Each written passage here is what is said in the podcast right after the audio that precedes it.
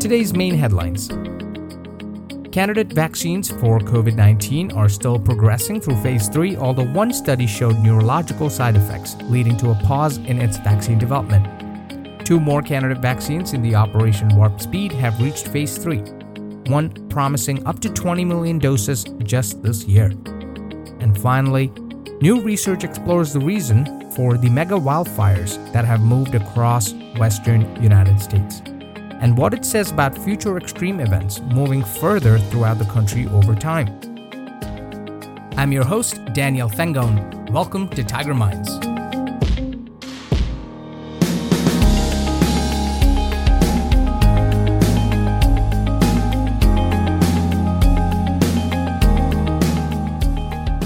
Much to get to today with regards to COVID 19 vaccine development on our episode earlier this month, on September 4th, we had discussed the current candidate vaccines currently in phase 3.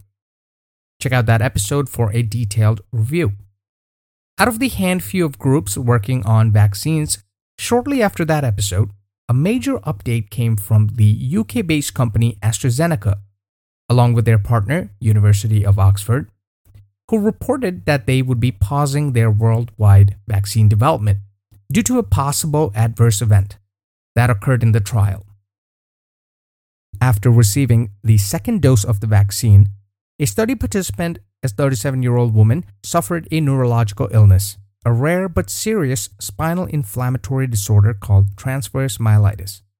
This unfortunate development led to a pause in their vaccine development and raised concerns about safety and efficacy of all vaccine development. Given that the CDC has announced vaccine arrival by the first week of November, where do we stand? Are other vaccine developers also in the same place?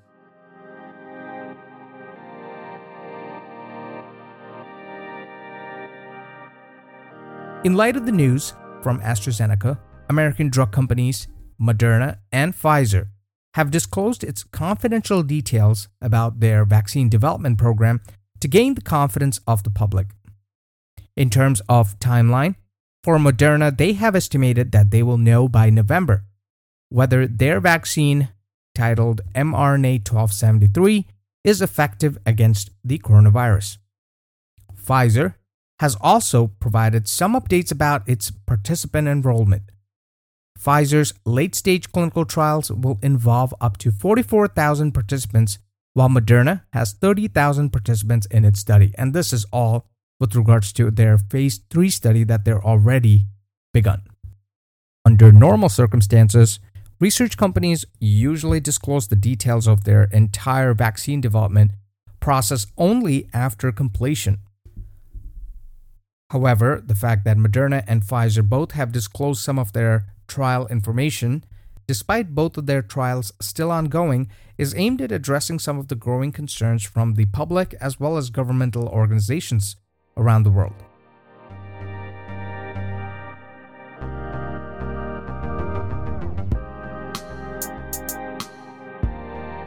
Moderna has already announced that they plan on producing roughly 20 million doses of its vaccine candidate, mRNA 1273, this year as part of their phase 3 studies the primary endpoint of the study is to demonstrate the efficacy of mRNA 1273 to prevent the first occurrence of COVID 19 starting 14 days after the second dose.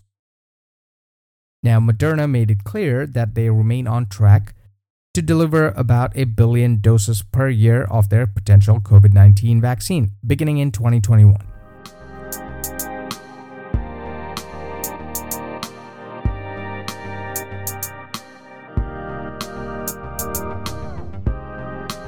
One of the other frontrunners for vaccine development is the company Pfizer. Pfizer and its partner BioNTech have five potential COVID 19 vaccines currently in clinical trials, each of which are based on a different mRNA format.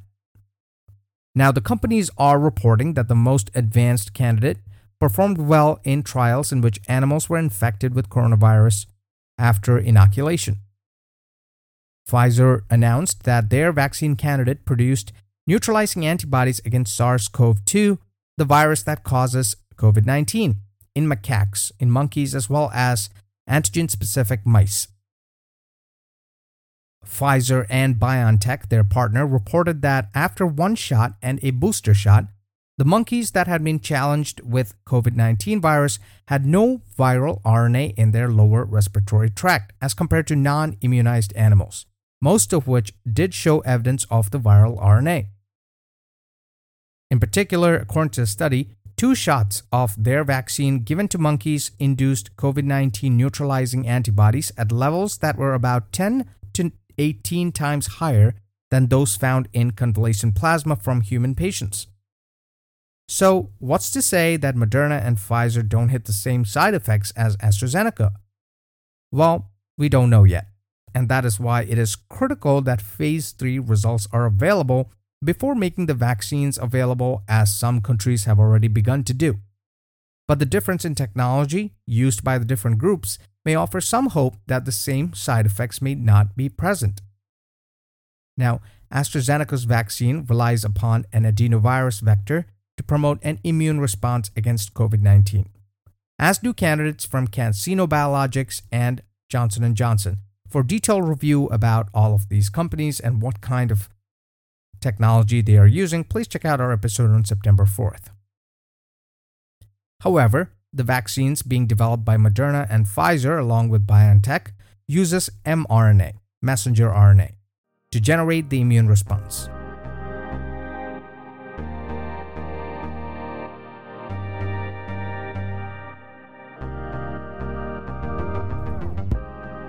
In addition to these companies, another player that has entered phase 3 of vaccine trials for coronavirus is the American company Novavax. The company's vaccine candidate will have its first vaccine trials in the UK. Around 10,000 volunteers will be recruited in the UK, while another trial will follow in the United States the following month. Novavax is the fifth company that is funded by Operation Warp Speed that is beginning its late stage trials. All of these results of their initial phase trials were published in the New England Journal of Medicine. Please check the show notes for the research paper. There were no serious adverse events in their clinical trial, and only one participant had a mild fever for one day. The volunteers in this particular study also produced high levels of antibodies to fight the virus, Experts have pointed out that the Novavax vaccine candidate has produced more antibodies than any vaccine candidates with official publications. Now, this is very promising, and they have shared that since it uses an older vaccine technology compared to other developer companies, Novavax uses SARS CoV 2 spike glycoproteins, a similar method to other existing vaccines. Novavax has also partnered with Serum Institute of India which will help the company produce about 2 billion doses per year once it is approved.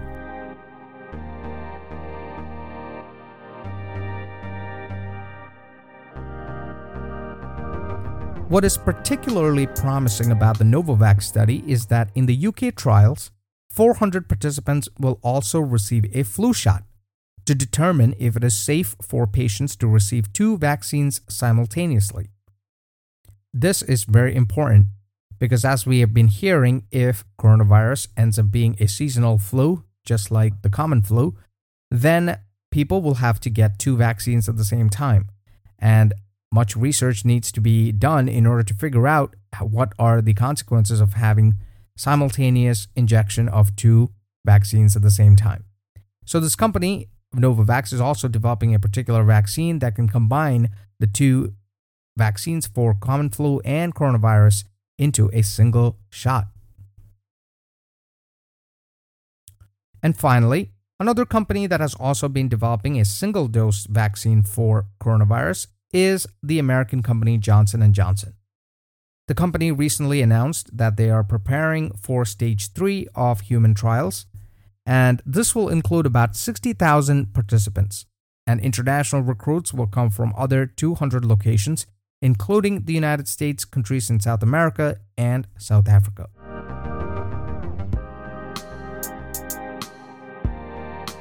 So, to summarize, a check of the current vaccine progress as of today, end of September. AstraZeneca, Phase 3 trials started in August and have resumed abroad but are on hold in the US due to the participant in the UK developing a serious medical condition.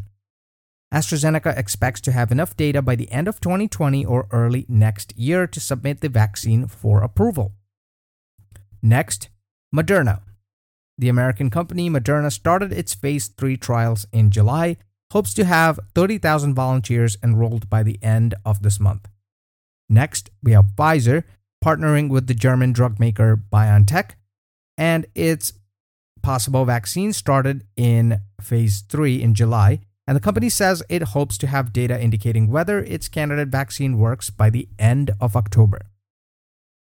Next, we have Novavax that has announced its phase 3 trials to begin as soon as possible with about 30,000 people that they will immunize to see the efficacy of their candidate coronavirus vaccine. Johnson & Johnson announced that it would be starting a 60,000 participant trial of its single-dose COVID-19 vaccine in the US, Brazil, South Africa, and other countries. All of these companies are funded by the Operation Warp Speed, and hopefully, initial results for these phase 3 trials come in as soon as possible.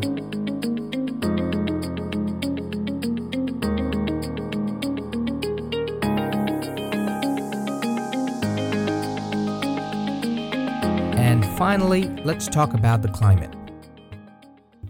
New research published in the journal Science Advances, a team of researchers have found that the frequency of combined droughts and heat waves have increased substantially in the western United States over the past half century, looking at weather data going back to 1896 and what they learned from it.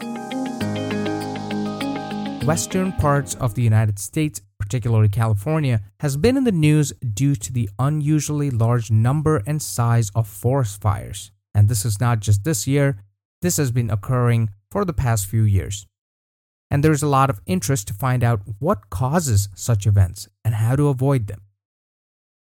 Now, previously, other research studies have looked at how variables like heat wave magnitude, frequencies, as well as historical precipitation levels and moisture in the soil to correlate with such wildfires or extreme events. And these extreme events can, without a doubt, individually cause significant negative impact. However, the concurrence of such extreme events can be even more devastating.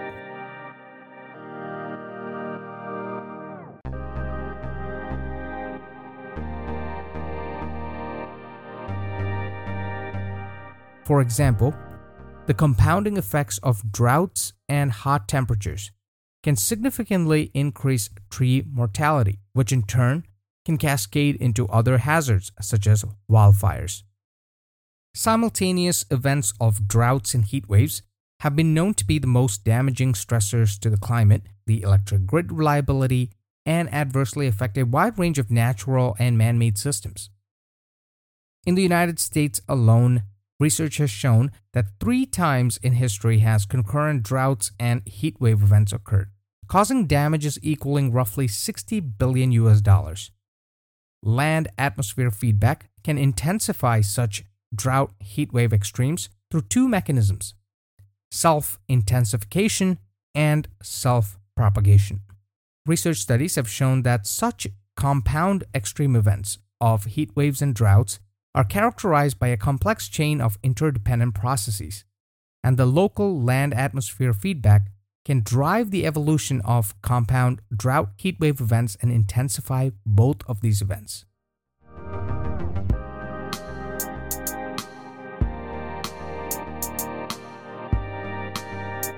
Self intensification refers to the fact that droughts and heat waves intensify each other.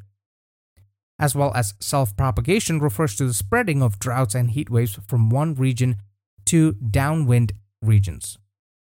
In this study, the researchers analyzed heat and drought events across the United States over the past 122 years, since 1896. And they found that the combined dry and hot events have not only increased in frequency, but they have also increased in size geographically. Such events were once confined to small parts of the United States, Now they cover whole regions, such as the entire West Coast and even parts of the Northeast and Southeast. When such extreme events occur, they are mixed with seasonal high winds, and the fires have represented a major hazard to forests, even people living in those areas and the environments where we're now seeing almost a migration of people from California. In this new effort, the researchers wondered if the western United States has been experiencing more events with simultaneous heat waves and droughts, and they used the weather data to find this out. So, what did they find?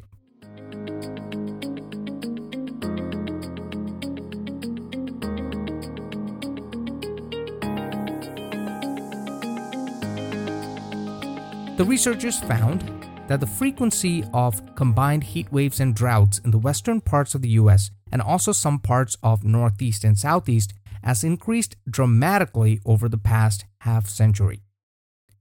They also found that such events have increased in frequency, but they have also increased in size geographically. Once in a while, these events used to be confined to small parts of the country. However, now they cover large areas of land, such as the entire West Coast. They have also found that such events are intensifying with longer periods of droughts and higher temperatures. Scientists have called these simultaneous events of droughts and heat waves as dry hot extremes, and they found that these dry hot extremes are not only self intensifying, that is, more heat causes more droughts and vice versa, but they're also self propagating, meaning they are able to move from region to region. As increased temperatures are driving and expanding the air, droughts and heat waves move from one region to downwind regions. Now, these extreme events, naturally, as we have been seeing on the West Coast, can be particularly damaging for the agriculture production and the ecosystem. Scientists predict that if the current warming trends of our Earth continue, the future will inevitably bring us more of these disasters. They suggest that their findings could be used to inform climate mitigation and adaptation efforts. And finally, the researchers suggest that downward downwind movement of these extreme events suggests that such forest fires and mega fires could potentially happen to other parts of the United States moving from the west. So, the governmental organization need to take actions now to mitigate the damages that could happen in the future due to forest fires.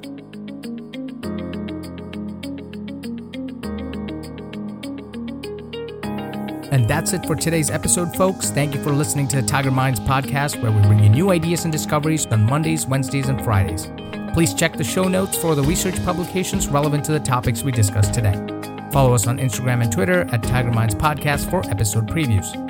I'm Daniel Fengone. See you next time.